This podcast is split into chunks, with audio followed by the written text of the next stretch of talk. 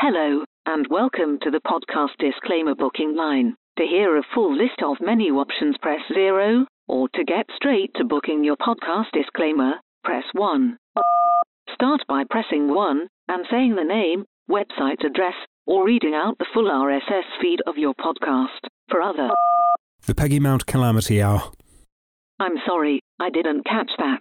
Start by pressing 1 and saying the name, web. The Peggy Mount Calamity Hour. I'm sorry, I didn't catch. Peggy Mount Pod. Peggy Mount Pod. Is that correct? Yes. That's great. Firstly, will there be the consumption of alcoholic beverages in the podcast? Press 1 for yes, or 2 for. That's super. Will there be bad language in the podcast? Press 1 for yes, or. That's fantastic. Will the presenter or presenters of your podcast be likely to get small but embarrassingly important factual details wrong on mic? Press 1. That's all booked. Please call back three minutes before the scheduled start time of your podcast quoting reference. P I G B Y. For your full disclaimer, thank you for booking with. Tonight on the Piddington Mount cast. They've got Paul, who's uh, he's, he's wearing his best hoodie for the show. Uh-huh. That's fine. We've Yep. got Craig, the team captain, uh, and we got Penny, who, God bless her, Penny seems to have been given a pink sack to wear. She she has a pink sack. Craig, Craig's a gothic rock. It's a 1982 musical comedy about Uh-huh. impoverished gay and cross-dressing cabaret artists in pre-war France. Debbie, this film was rated 15 by the BBFC when it came out six years earlier. The kids haven't watched it. I love it when shows have a crossover, and I love this. And we see the headphones that were in an episode of My Husband and I. Exit stage left.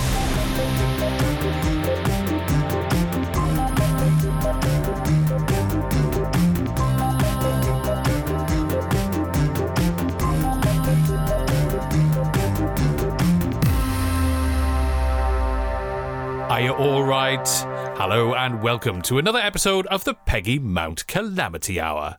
I'm Dr. Velvet, I'm blackout. and we're here to sift through the slurry and celebrate the sublime from the telly box in the corner of the room. Yes, hello to you, and thanks for swinging by for our casual cultural critique of vintage television, where Britain's best loved battle axe is never far from our minds, because here, all roads lead to the mountain. If you go over to peggymountpod.com, info for the episodes we're discussing is in the show notes there. You can find us on the socials, get in touch to say hello, or ask us why we haven't covered such and such yet. And before we make the mistake of buying t-shirts in the market when the ones in HMV contain a much better class of illicit substance, Dr. Velvet, I've got to ask, what are you drinking? I'm on the dark ale. Oh, you got? So brace yourself. Uh, this is by Cheddar Ales, right, and it's called Totty Pot. this sounds delightful. Totty Pot. Totty Pot.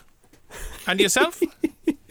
I have got a bottle of Mustang Sally by Hattie Browns in uh, Swanage, Dorset.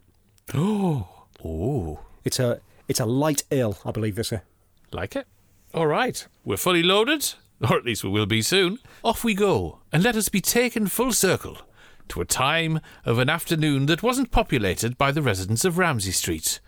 The vacuous 5:35 p.m. slot was occupied by a number of shows in the early to mid 80s, and they were usually quiz shows. But unlike the next viewing, none of them had the foresight to include some popular home computer games into the format.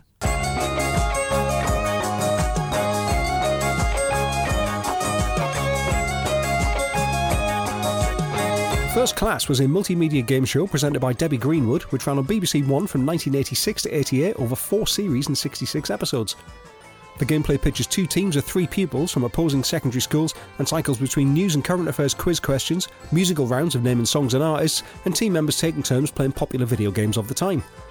We've watched an episode from the final series, which aired in June 1988, where Beaumont Leys School in Leicester go head to head with Alderman White from Nottingham.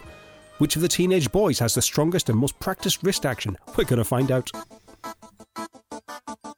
Yeah, you see, you're talking about season four. We're on Saturdays with season four with this. This is it. My memory of the show is as a late afternoon weekday thing. Yep.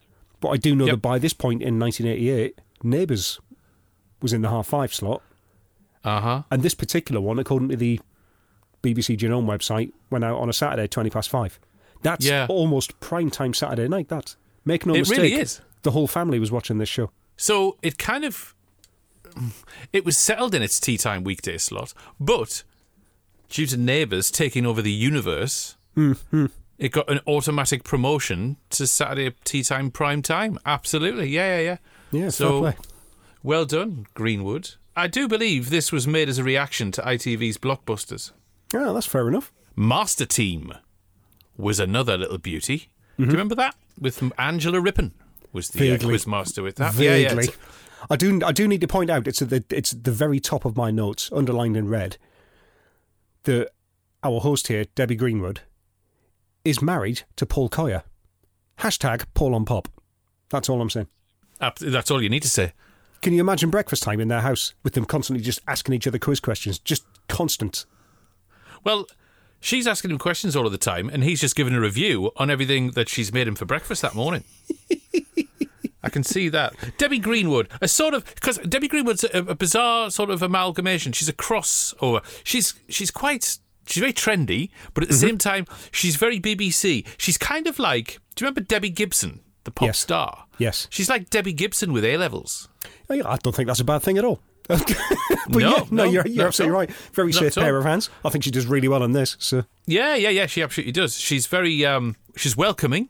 what's more curious to know, the way that their studio's set up for this, um, the presenter is facing both teams, but she has her back to the audience, like on off on either side of her. They've split the audience into like two banks on the left and the right. That Mm-hmm. Yeah. way, the crowd's attention is placed on the contestants from the schools they're at, and I think that's Yeah. a superb way of saying that these kids there, they're the stars of the show, not the person reading the questions. Sure. Why, why doesn't this happen in more quiz shows? Mind, I tell you what, unlike our discussion, there is absolutely no fucking about with this programme. We're None. not 90 seconds in and they're already playing 720. Yep, absolutely. The the teams are introduced. No preamble into the format of the game. We're just straight in. Yeah, we got um from Beaumont Leys and Leicester, we got Nicola, Jason, and Gary. Jason has this delicious Fred Perry polo shirt on. It's He really does. He Yes. really does. um, and Alderman White on the other side from Nottingham. They've got Paul, who's uh, he's, he's wearing his best hoodie for the show. Uh-huh. That's fine. We Yep. got Craig, the team captain, uh, and we got Penny, who God bless her. Penny seems to have been given a pink sack to wear. She she has a pink sack. Craig, Craig's a gothic rock. He is the with Gothic his, With, with his silver tipped collar and neck pendant accompaniment. Yep. Yeah, they they're the alternative team.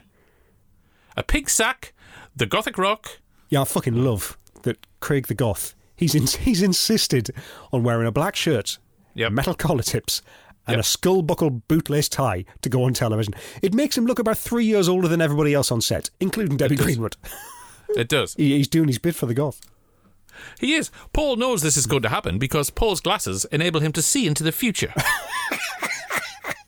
so this is this is fine. Before we get onto the gameplay as well, Hmm. they've um, they've got their own computer there on the program called Eugene. Now I do know that Eugene was named after the show's programmer from the first series, Eugene Crozier. Mm-hmm. Mind doesn't do a lot, does it? Absolutely nothing. Considering it's got a name, you Mm-hmm. know. Us, us. What do you think about it? Mind, for a program so fixated on technology, that Eugene seems to be lacking somewhat. The robot doesn't even speak. It's just text on the screen and Debbie Greenwood reading it out. I reckon there's a man behind the paneling tapping into a BBC micro. That's some weapons grade bullshit and no mistake. I mean, what the fuck? I have to agree. You know. But anyway, yes, the um the first round is video games. Mm-hmm. They're playing uh, 720, the classic 8-bit skateboarding game from Atari. Hang on a second. Can we be self-indulgent for a moment?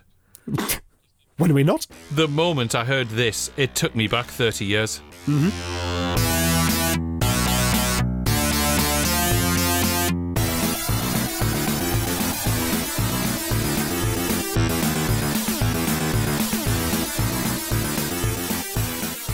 Yeah, they're on a, they're on a downhill level where the players got to, like zigzag down these series of ramps without falling Mm-hmm. off into the surrounding abyss. Um, I've done a little bit of digging. They're playing the arcade version of this. Yeah, I they are. I don't know how, but that's you know that absolutely fine with that. Clearly, they got the money to get that in on set, have a couple of them, bang, done. Um, Gary goes first. He's a bit slow in places, but he makes it through to the end. Then it's Paul from Alderman White with his glasses. He can see through the pixels. He's like Neo in the Matrix. They both do it in 23 seconds, Yep. even though I swear to God, I'm watching Paul's go, and it seems to take about an hour and a half. Yes. We're basically watching other people play computer games here Yeah. which means in 1986, the BBC invented 15% of YouTube. Next, we move into uh, a, a- a film round and a film you can you can get on home video. Oh, I've got that as well, in quotes. It's Yeah. like screen test again, this isn't it? Yeah, it is. Ho- home video. Home. Vi- it's Mary Poppins. Debbie, you can get this on wax cylinder. Yes, yes. Mind you, is it just me? But the the the screen quality looked like absolute pig shit on there. Well, they're probably literally playing a VHS around the back. you know. Well, yeah. So, yeah, so we get this observation round of um, the tidy in the room section of Mary Poppins. Shitloads of activity going on, so that's a good way to test the kids' recall capacity. And the first question when they come out of it, because Debbie, she doesn't introduce us as Mary Poppins, just goes, here's the film. The first question is, what's the film? Mind, Craig the Goth, he's straight in, Mary Poppins. Yep. Mary Poppins is Craig the Goth's favourite film, everybody. He said it on television. Uh huh. Uh-huh. Mint. Then we get the. Um, I, I like the way that the questions sort of flow on from each other. There's like a nice bit of you know continuity between them. Uh, we There get is. in which film did Julie Andrews play a woman dressed as a man, dressed up as a woman? I questioned this Thudding silence from the six contestants. absolutely because not one of them will have seen Victor Victoria. Why would it. they? It's a 1982 musical comedy about Uh-huh. impoverished gay and cross-dressing cabaret artists in pre-war France. Debbie, this film was rated 15 by the BBFC when it came out six years earlier. The kids haven't watched it. They have no fucking interest in it. Absolutely. Then it's on to current affairs on video. Uh, this It- is basically is. the same as the film round, but with news footage. It's just another Now- observational piece. It is, but I'm on the edge of my seat because Beaumont Leys are catching up. Well, you know, it's all to play for here. It's neck and neck all the way through. It's mint. Throughout this, we get um, we get several cutaways of the audience now and again. Don't we? No, this is the audience. The audience is made up of contestants from the two schools that are playing. and fuck me, if this not if this isn't a snapshot of an era, I don't know what is. It's beautiful, isn't it? Yep. There is um, there's one girl in the audience. She's come with this voluminous crimson blouse, With matching voluminous hair. a, a power bouffant, and Cool. ear, earrings the size of phone handsets. She looks Yes. like Princess Diana has burst out of hell and ram-raided Margaret Thatcher on the way. She's fucking gloriously overdressed for a quiz God that she's not almighty. taken part in. Uh, uh, there's a guy who's wearing a beautiful lemon jumper. You got him as well. You got him as well. Yeah. Did you like his hat?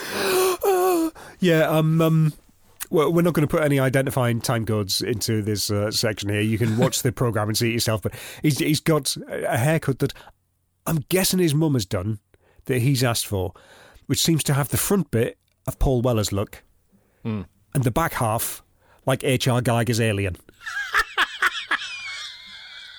Mind, he's having he's having a fucking whale of a time. He's loving it. He's enjoying himself. He's really enjoying himself. As much as I did, actually, when we got to the general knowledge round. Uh-huh. Um, music, because there's not a pick, not a one, not a person in that building or a nearby postcode for 10 miles who knew what that five star track was. Not one person. Did you know what it was? Did I fuck? Well, there we go. Not me neither. It's just like Nobody's heard of that single. Yeah, no. Yeah, she's like sitting, she's got bopping away in her seat. Name, name the song. And it's, yeah, it's basically Somewhere Somebody by Five Star. Now, as we said, none of the kids know what the fuck this is. Nah. Basically, Craig the Goth is leaning over to be sick into a bucket. He is. He's like, this isn't why I'm on. But the next question is Debbie saying, uh, which long running television show has teams led by Frank Muir and Arthur Marshall? Paul from Alderman White, fucking straight on the buzzer before the end of the question, yelling, He call nearly my takes bluff. the buzzer. Nearly takes the buzzer off the desk. That tells me that Paul is never allowed out of the house. That's right. That's Only a teenage shut in has that level of recall about a quiz show aimed at 50 year olds.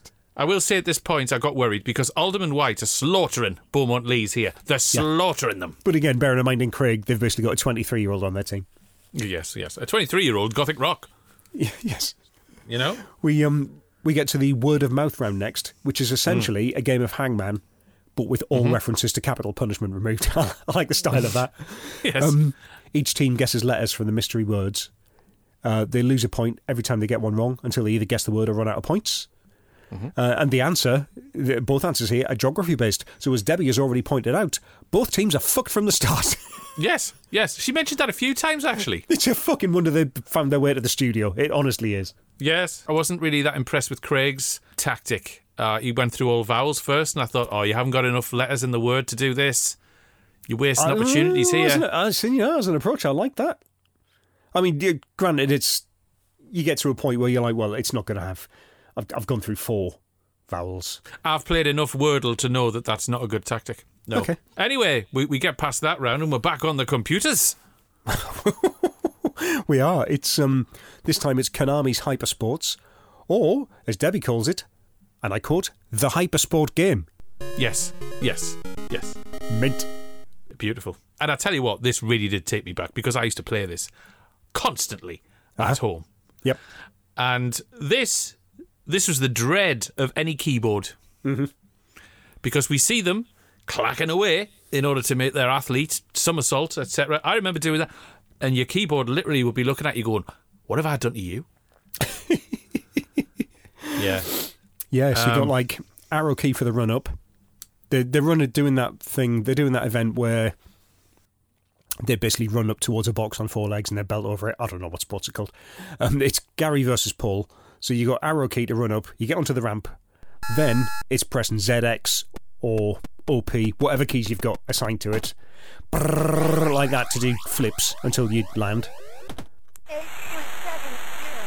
Gary goes first, gets a very respectable score. Paul, Brilliant. the Yeah. one who has so far said next to fuck all, apart from name and call my bluff, he fucking tanks his first go. Fucks it right up. The games are the only reason Paul is sitting in that seat. And the only reason he fucks it up is because when his avatar approached the springboard, the weight of his glasses tipped him over. Oh, Paul, if you're listening, you did all right, mate. You know, You- your second your second goal was good. I was going to make that point because he might have fucked that up, but he claims victory at the end. He absolutely knocks it out of the park on the last bit. yeah, I think He's a wi- one, he's a wily one. Him. He's one to be watched. Him. he's a bit of a hustler. his first goal was just a, a quick fuck you. Yeah, yeah. We, we we get past that part and we're on to we're on to music videos. Of course, we're on to pop for the teenagers. That's right. And the um, the first one, Beaumont Leys, have to identify Whitesnake from the video for Here I Go Again. And across the room, Craig the Goth is fucking livid because this is the first time the show has even come close to approaching any of his interests. Yep, yep. When Stop. it's all them in white, their song is Walk the Dinosaur by Was Not Was, and now Craig the Goth has to admit that he knows a lot about mainstream pop music. Yeah. The look Yeah, of yeah. reluctance on his face when he's answering, because above all, he wants his team to win. It's fucking priceless. The show is cracking on, and again, I'm still feeling sorry for Beaumont Leys. I'm sorry because Jason, Jason's busting a gut here. Mm-hmm. He's trying. He really is trying. We um we get into a visual round next, the the spinning disc or whatever they've called it. You got like a circle in the middle of the screen. It's divided up into six segments, of three colours, red, white, and blue, sort of you know interspersed. When the players choose to remove one of the three colours, that segmented part of the picture is revealed. They have to name the celebrity behind the panels. It's Boy George and then Prince. Piece of fucking piss. Considering that eight minutes ago the program was asking them about deforestation and whaling moratoria. It was around this point, mind, and it took me this long to realise hmm. That the girl on Beaumont Leys' team has not spoken, Yeah, I know. has not moved, save only to smile at certain points in the game, and she's just staring ahead of her. I don't think she's real. Yeah, that's um, that's Nicola. God bless her. I mean, both Nicola and Penny. One, they're in the minority in terms of just like percentage. Two, yeah, they're not really getting much of a look in. When we get to history, Penny's like, "You two fucking stand back. I know all of these. Bang, bang, bang." She's Yeah, yeah. fucking on fire. That's great. But yeah, Nicola, she's not really doing that much. Really, No. you know, just this time. This time. Yeah, I think this yeah. time. we're um, we're back on the games, and it's seven twenty again. Yeah, yeah. a bit of a harder version of the same level as before. Can they not afford a third game for this bit? I'm guessing they didn't have the, they couldn't afford the license for it. No. Yeah, okay. I mean, it doesn't matter. The audience are going fucking wild. They love it. Photo rounds next. My quote of this round is, is is from Paul. There's a photograph that comes on screen. What is this? And it's a hand, and it's holding something that looks like berries or sort of something along those lines. Jason thinks it's um, acorns. I get why he said that. And you So know do I. what? Yeah. I, I didn't get it either. So I'm, I'm No, I fine didn't. with that. I didn't. Yeah. The, the best part was was um, Paul's answer, which is, and I quote, "Those things that bees are in." Bee nuts. yes. What, what the fuck are you on about? All bees come out of bee nuts. Did you not know that? No, we, just, really? we just need to plant more bee nuts. I mean, to be fair, because I, I couldn't guess what they were on about, my answer would have been their fucking fingers. the predominant image on that photograph was a fucking hand. But yeah, okay. Anyway, it turns out they were coffee beans. And I'm like, okay, that's fine. You know, never really. I've only ever seen them in Gareth Hunt's hand. So yeah, we're in the um. The, this is the final round. General knowledge, quick fire. There's photos. There's clips. There's fucking all sorts. Do you know what? Things were that tense through this. I took a hammer to my china cabinet here. It, the tension is certainly rising because. Beaumont, Beaumont Leys, they're going to try and put their stamp on this.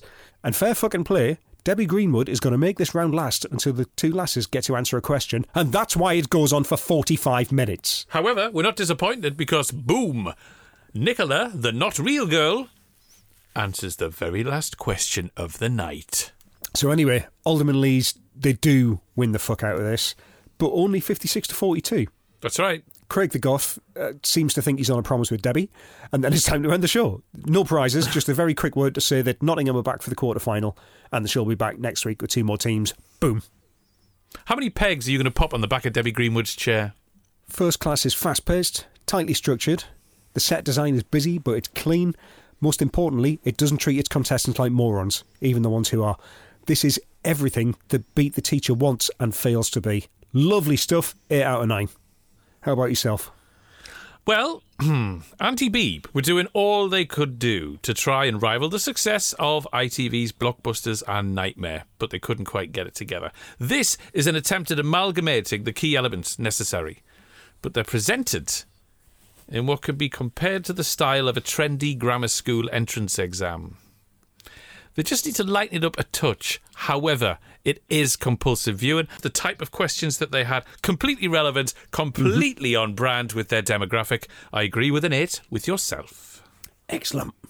But the question, Blackout, We've literally just had 25 minutes of questions in this. There have, can't be another have. one, surely. There's always time for another one. The hmm. question on the cassette inlay of every copy of Atari 720 is How many skateboard jumps would it take you to yodel up the mountain? I can do it in two.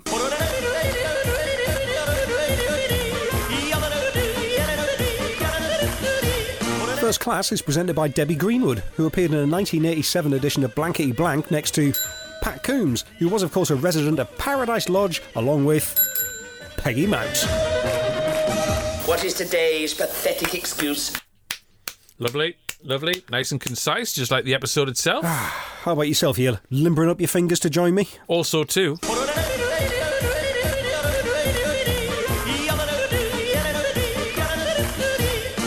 First Class is presented by Debbie Greenwood, who appeared on a 1988 edition of Blankety Blank in the company of. Ha ha! Danny La Rue, who trod the boards in ITV's Play of the Week, Queen of Hearts, next to. An underbounder. Oh, you didn't have chocolate biscuits with your cocoa. Magnificent. Fabulous. Now, before I forget, it is, of course, competition time. A reminder that after each review this series, there'll be a question about that particular episode of the show we've just watched. Answer all 20 questions, and at the end of the series, we'll tell you what to do with your answers to win the mystery prize. So, this will be your question five, and it is. Debbie Greenwood was in the fashion, as you'd expect in the 80s. In this episode, she's sporting two silver brooches, one on each jacket lapel. If each brooch was turned 90 degrees clockwise, which four letter profanity would they spell? And that's your question. Remember, Blackout, you can't enter. I know, I know. Uh, in the meantime, you can um, pacify yourself by uh, looking at some things. Should we look at some things? I'd like to buy some things.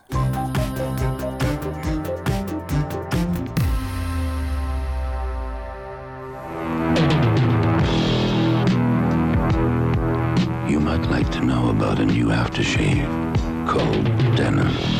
It's not for men who want to drive women crazy, but it does encourage a feeling of freshness. If you've been Look-In for an aftershave as cool as the clothes you wear, get into new Denim. The aftershave for men who don't have to try too hard. Jeffrey here is going to tell you all about looking, aren't you, Jeffrey? Uh, he loves reading about Steve Austin, Space 1999, and all his other TV favorites. Uh, he likes the sports features too, the competitions, pop pictures and stories. Oh, they're all great favorites, aren't they, Jeffrey? Will you say something, Jeffrey? I see those girls kicked you out the flat then. Look out for Look-In every week. Millions of years ago, dinosaurs tried to eat each other. Today, there are dinosaurs in your Lyons Maid shop. Lovely vanilla and chocolate-flavored ice cream dinosaurs. The difference is, you gobble them up.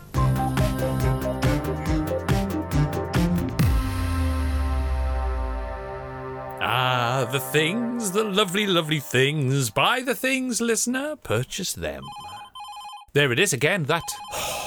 I'm, I'm going to do what you said. I'll leave it. I know you think he could like take it down to like fewer rings before the. Uh, Hello, fools. Ted Roger gave me this number. Said you were the boys responsible for rejuvenating flag and DVD sales of my animated Mr. T TV show. But you was also the pair whose podcast content makes sure there'd never be a live action reboot of Mr. T. After you leaked stories about my online sideline. That's not Mr. T. That's Mr. X. I'm still waiting on a stain for that. Mr. X is the adult star of Only Mans, whereas Mr. T is the wholesome, all-round family entertainer. Mr. T will solve the mystery of a missing golden egg cup, not rest his old chap in it to the delight of private-paying online patrons. An actor's gotta make a living, and that includes Mr. T. That's Mr. T. I'm going now to look for my friend Russell, the early 1980s chat show host, as he presents his new program from the ambience of a life localized farm. That's all from me, seeking Mist Harty. I think I said this the last time. I'm having nothing to do with any of that. yeah, likewise, yeah. right. I think, to be fair, at least said soon as mended their mind. Dear God. Aha. Let's move on. Um, and well, we might. And to familiar territory with another buddy cop team up. This time, a UK based 80s glam suburban transatlantic duo with a boss who wears a beautiful fawn anorak. On this very night, and at the same time, the Beeb was showing a repeat of Starsky and Hutch. Can Dumpsy and Mushy Peas do any better?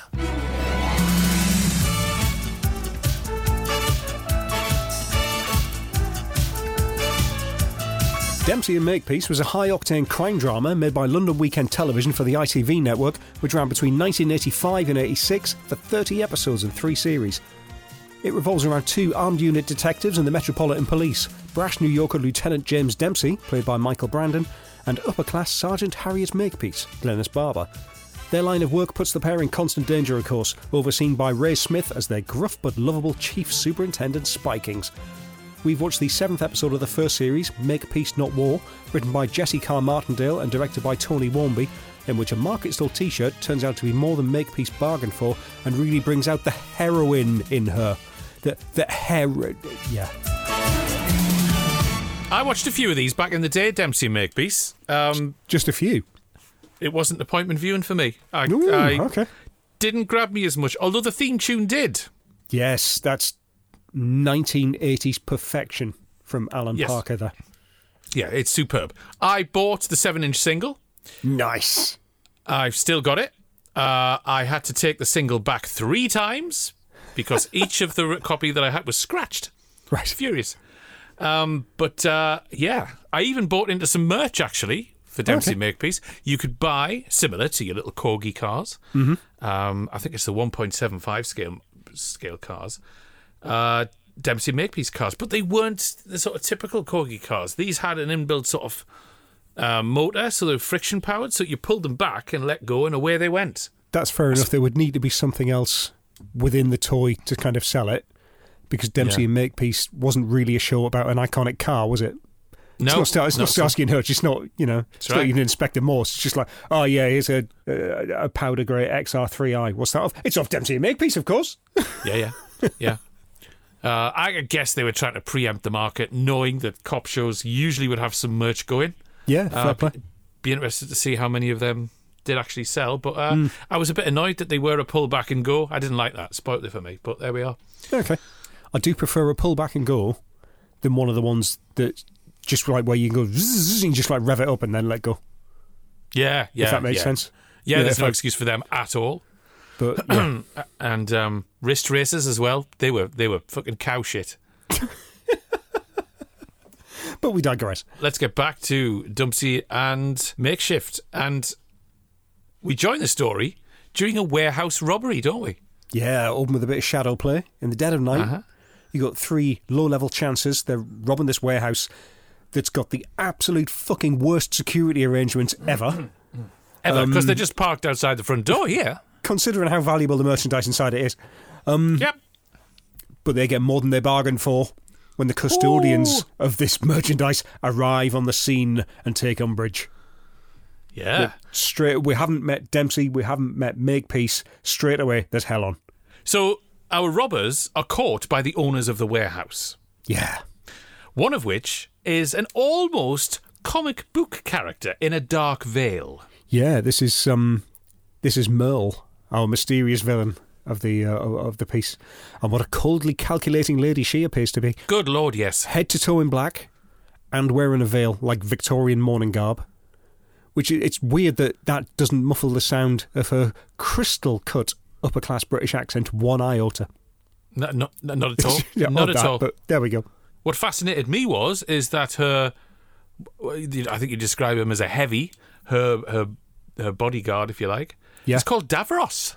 Yeah, I thought I'd misheard this, and I thought it was Stavros. I thought it I've was going to never- be like Davos. The, our character in the veil is annoyed and produces a hat pin. Yes. because because a packet of T-shirts have gone missing. Merle's solution to this, when they've got one of the robbers there, I think one of them dies. Just like at the scene. I think so. The other one nicks off in a van, so they've got one of them there to like talk. And yeah, she just fucking pulls out this eight inch hat pin. And it's it is quite a threatening moment. It like, is. That's going to require absolutely no effort to go through his eyeball. right. Naturally, we don't see this, of course, but there we go. Cut to um, cut cut to the airport. Yeah. and um, and we've got Dempsey, Makepeace, and Spikings, their boss, who are lurking in a little office, watching, watching uh, for the arrival of a gentleman who replaced Anthony Head in Jonathan Creek. Um, maybe maybe they wanted an autograph. I don't know, Right. but um, it seems a bit random. But actually, it's uh, it's completely fine because this is a setup. This is they need to. Um, intercept this guy because he is the contact for the Black Veil. And it's all about Dempsey because fortunately Dempsey is American as well as this other gentleman in the camel hair coat. Dempsey's going to replace him. Yep. He couldn't possibly have done that as a cockney putting on an American accent. That wouldn't have worked. Yeah, a little switcheroo going on. So De- Dempsey is effectively now undercover to meet Yes. the bad guys. Yeah, because the um, obviously Merle is going to meet her contact for whatever nefarious business it's not revealed yet is going on. Yeah, yeah, but yeah. she's meeting someone that she's never seen before, so that that'll be fine when Dempsey walks in. Hi, I'm the person you're supposed to meet. That's what he sounds like. That's right. Wait, the veil gets lifted soon after Dempsey meets. Yeah. And um, part of me thought, part of me actually thought, behind the veil, we were going to see Makepeace's doppelganger. That would have been a good. Um, that would that would have been good. I, Yeah, I would I uh, would have liked that. Doesn't happen though. But there we go. no, it, it, really- it really doesn't. It really Yeah. doesn't. Um, story progresses and cut to Piccadilly Circus. Now we get an aerial shot of uh, of Piccadilly Circus, and Uh-huh. I was conv- I was convinced. Makepeace is chatting to a guy. That's a French horn he's playing, isn't it? Yeah. Did you look up his character name? Uh, I didn't, but hang fire because I was. Con- not only is he playing the theme tune to Ludwig, or part of it, Yes. Bit of Beethoven on Piccadilly Circus, I was convinced this was John Laurie. Fair. I was convinced it was John Laurie, and I went on a hunt through the IMDb and all kinds. Imagine my disappointment. But listener, go back and listen to this man's voice and just the way he stood. That could be John Laurie. His character, who is uh, basically a busker playing a French horn in Piccadilly Circus, is called Jimmy Lahorn. Right, There we go. Um, B- beautiful. what I want to know is Piccadilly Circus, so much like the rest of London that we see here, there's not a fucking soul about. Not a one. There's, there's Piccadilly Circus even has its own idiom about how busy it is. When did they film this? Should this episode have been called 27 Days Later or something? Right? I think this may exist in a similar world to the Avengers with John Steed and Emma Peel. Right. because th- there was not a soul about the streets then either. And I wonder if they're operating on a similar sort of vibe. But yeah, I don't know. You're right. But Piccadilly Circus, one of the busiest places, not in the country, in the world. And even accounting for 1980s TV budget film stock, did the sun not shine in 1985? Ever, ever. It is I- grim there, but It is. It really is grim there. But anyway, yeah, she goes to see Jimmy Lahorn. Jim- Jim- Jimmy the Horn, because she needs to find Ziggy. Because Yeah, Ziggy she- was one of the guys she- at the warehouse. She's going to get the word on the street, really has. and she knows, she knows that if she throws a fiver his way, that'll start his tongue wagging. But how much is 1985's Deep Sea Diver in today's Pie and Mash? Is it A, £12.50, B, £14, or C, £15.50? Yeah, I was going to. Uh, something at the back of my mind said fifteen fifty. I'm afraid it was A, it's £12.50. Bollocks. to in 1985 money to today's. That's basically a plainclothes police officer going up to a criminal informant in the centre of London and buying information by giving him twelve pounds fifty. Yeah, yeah, you're going to get some quality fucking quality gen for that, Makepeace. Well done, love. But she does. She does get what she wants. She finds Ziggy in the marketplace. Yep. Not only that, but I love I love it when shows have a crossover, and I love this. And we see the headphones that were in an episode of My Husband and I. Um, and Ziggy's wearing them. Yes, yes, so, he is. So yes. it, it is it is beautiful. So I like that that those two shows are connected that way. Yeah. Yeah, she um she goes to this marketplace to see Ziggy uh, because he's an absolute grass, just like Jimmy the Horn. Uh, and he gives her for free, as well as some information, gives her a T-shirt that he stole last night. Yep. Ziggy, he's just at work selling knockoff gear, not even knowing if his two accomplices are still alive. That's the kind of brains we're dealing with here. Yeah, he sees he's pretty blasé about the whole thing, doesn't he? And I've got to say, for what it's worth, he's like, he goes, "Ah, here's a T-shirt for you. It's got your name on it." She opens it up, and yeah, it's it's a T-shirt that says "Make peace, not war." Mm. Like, oh, well, that's that's not like a, a weird kind of little tie-in. Again, I'm going back to my days in garment printing. That T-shirt design is shit. It really is. Did someone forget what the script was, and wardrobe had to knock that up half an hour before they started filming? With a biro and some tinfoil. Dear Lord. It's not great, is it? Yeah. Alas, poor Ziggy is then murdered by the man who is listed in the credits of the show as Oriental Hood. Oh, th- This is another quite, you know, this is on before nine o'clock. Yeah. This is quite the moment for Stephen Persaud, the actor who plays Ziggy, knifed on a market stall by gangsters. Yeah. I can picture the director leaning in. This is your big moment, mate. Prime time, ITV, death scene, top of your CV. This when the guy leans into you with the knife. Try and look shocked and regretful. Can you do that? If not, just make it look as if you farted, then realise you followed through. Good lad. Anyway, he got one of them spot on. It, didn't he? Makepeace on the case. She's doing all the legwork here, isn't she? She really is. Although, to be fair, Dempsey though he's he's in a pretty precarious position. He's never off his arse. Well, he's no, but he's, he's sat in the warehouse with the Black Veil and Davros. okay, okay, yeah, fair. He's in the thick of it here.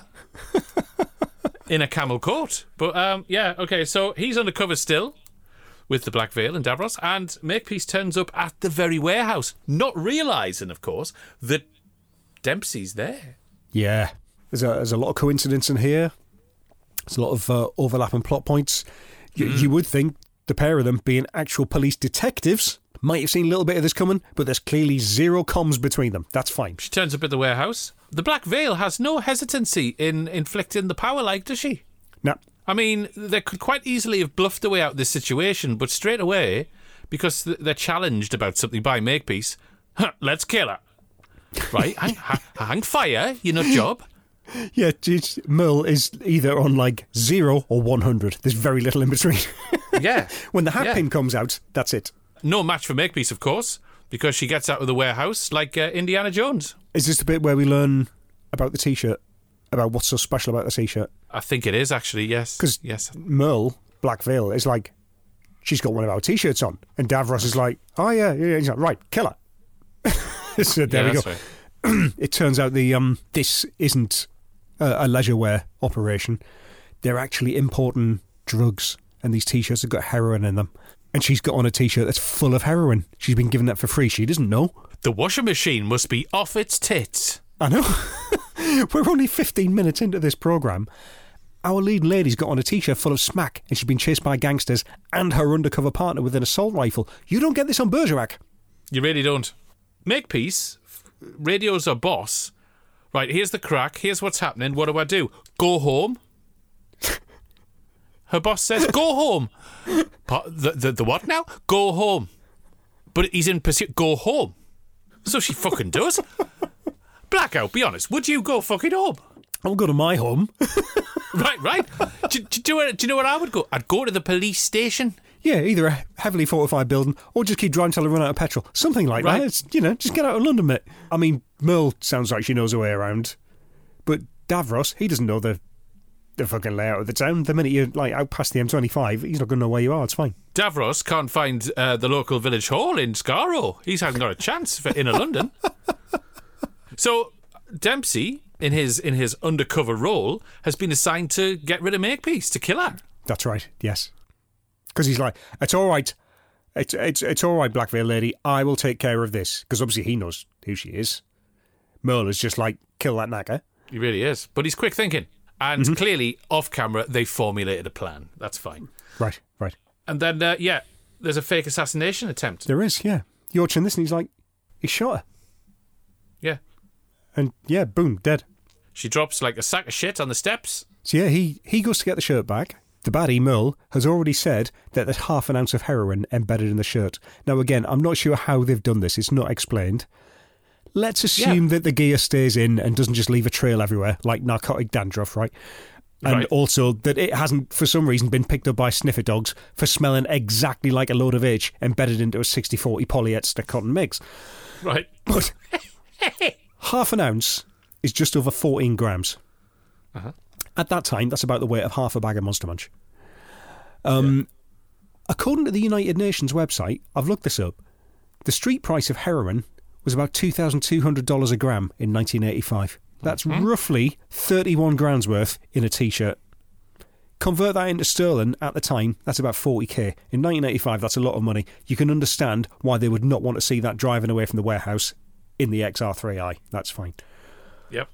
But later on in the programme, Merle says that there's $1,500 in that shirt, not $31,000. That's mm. around 96% short of what heroin was going for then. So I'm going to have to assume that Merle is talking about the cost price to her and not the final retail. But even so, that makes this gear work out at about $107 a gram rather than 2200 They've either got some fantastic buying power or a lorry's worth of fucking baking powder. Or the writers didn't want to expose the fact that they knew too much about the going rate in case they got a knock on the door LWT. I think the writers were too lazy to look it up. So, to all intents and purposes, a charade has to be created to let the region know that Makepeace has been killed. And this involves, of course, Spikings going to visit her father, Yep. Lord Winfield. Yep. Who is absolutely insane. Him and his butler deserve a spin off now. Yes.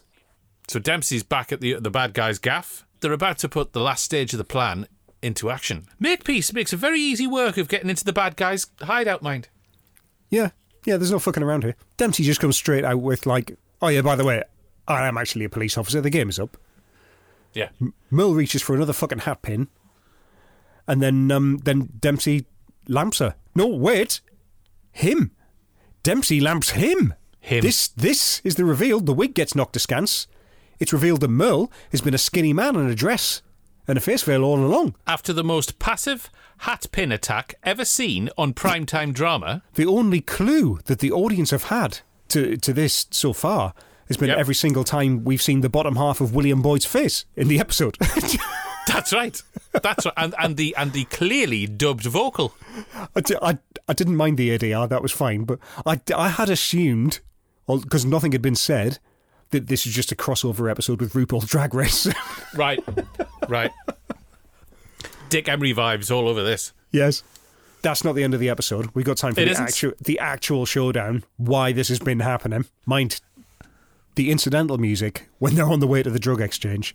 Yes. That, that plays every day when I'm on my way to work. Right. I, I don't mean it plays in my head. I mean on the boombox that I'm carrying. The other commuters Nice. it. I don't care. All I need to make that complete is a pair of Dempsey's slate grey action slacks. Do you think you'd go with uh, Spikings' fawn anorak to go with it, or Not together. I could wear either look, but not together. No. sure? So at the end of all of this, how many hat pins would you put on the line? This is standard 80s buddy cop fare with a few splashes of colour in the form of humour, but not enough to break up the grey mundanity of the colour grading and the narrative. It's not very imaginative, really. There's not enough here to keep me watching next week. Six out of nine, which I think is generous. You know what? I'm going to get a reputation for this series. Right. Here we, here we go. There's chases, explosions, and point blank gunfire for the kids, right? There's Michael mm. Brandon for the mums, Glynis Barber for the dads, and the dead grey skies of London to strike a chord of familiarity with anyone who's lived there. Dempsey and Makepeace has got the fucking lot. Nine hatpins. Are you wearing her t shirt? Wish I was. There we go. Boom. More importantly than that, though, Mm-hmm. how many steps would it take you to sidle round to Piccadilly Circus and get some information? I think I could probably do it in two.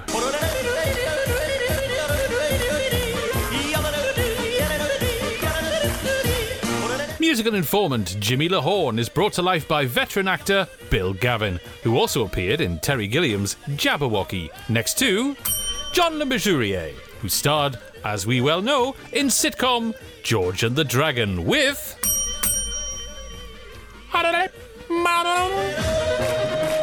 I want it, ladies. And I am going to get it. That was nicely done.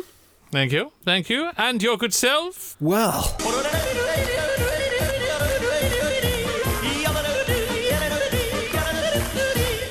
Dempsey and Makepeace are presided over by Detective Superintendent Spikings, brought to the screen by the redoubtable Ray Smith, who was so committed to justice he also turned up for 1987's The Trial of Klaus Barbie, along with Peggy Mount.